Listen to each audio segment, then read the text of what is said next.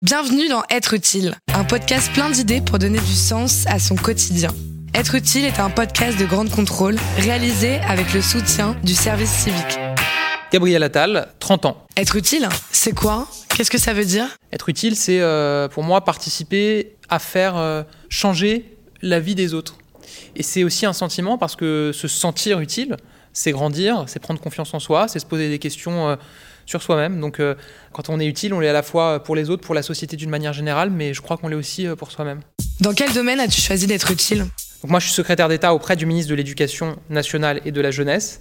Et euh, les missions qui m'ont été confiées par le président de la République et le Premier ministre, c'est les questions de jeunesse, donc faire en sorte que les jeunes vivent mieux en France qu'ils ne vivent aujourd'hui. Ça implique de travailler sur les questions de mobilité, d'emploi, de logement, de santé. C'est la question de l'engagement, d'une manière générale comment participer à la construction d'une société de l'engagement en renforçant, en déployant des dispositifs comme le service civique par exemple, en mettant en place le service national universel qui va permettre à tous les jeunes de euh, s'engager en France. Et puis c'est euh, la vie associative, donc soutenir les associations, leur permettre de se développer, de trouver des financements, de déployer euh, leur mission sur le territoire. Comment tu en es arrivé là? J'ai souhaité très tôt m'engager. Je pense que si on remonte le plus loin possible, j'ai été utile en tant que délégué de classe à peu près chaque année dans ma scolarité. Ensuite, je me suis engagé dans des associations, notamment dans une association de défense et de soutien aux otages dans le monde, et notamment en, en, Colombie, autour du cas d'Ingrid Betancourt, mais au-delà de ça, des otages des FARC. Et puis ensuite, j'ai voulu être utile à mon pays en m'engageant politiquement. Qu'est-ce que tu retiens de ton expérience? Moi, je suis très marqué par une rencontre que j'avais faite avec un jeune en service civique.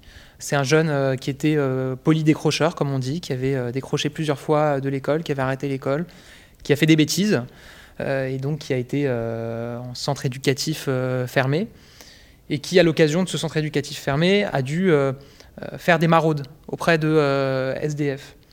Il racontait que quand on lui a demandé d'aller faire des maraudes, il s'est tout de suite dit qu'est-ce que c'est que ça, qu'est-ce que je vais y faire, c'est pas du tout pour moi, et qu'il a eu une révélation.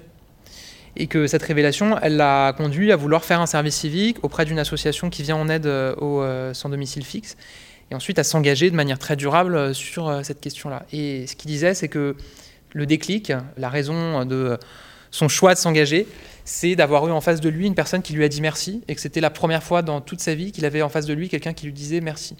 Je trouve que ça dit beaucoup à la fois sur la force de l'engagement et ça dit beaucoup aussi sur euh, les carences dans la société et finalement sur le fait qu'un jeune peut se retrouver à 18 ans avec pour la première fois le sentiment euh, d'être utile. Et il faut qu'on arrive à faire en sorte que ce sentiment, les jeunes le développent beaucoup plus tôt.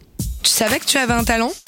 Quand on est responsable politique, on est amené à intervenir publiquement dans les médias, dans des réunions euh, publiques, et c'est important euh, de faire comprendre ce qu'on a envie de dire, de faire comprendre ses idées. Ça demande aussi un talent parfois de patience, de capacité à avoir la tête froide, parce qu'on peut se retrouver dans des bah, situation parfois de tension ou de débats très forts et parfois de tensions très fortes autour de débats politiques.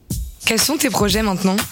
Faire en sorte que davantage de Français, si possible tous les Français, s'engagent.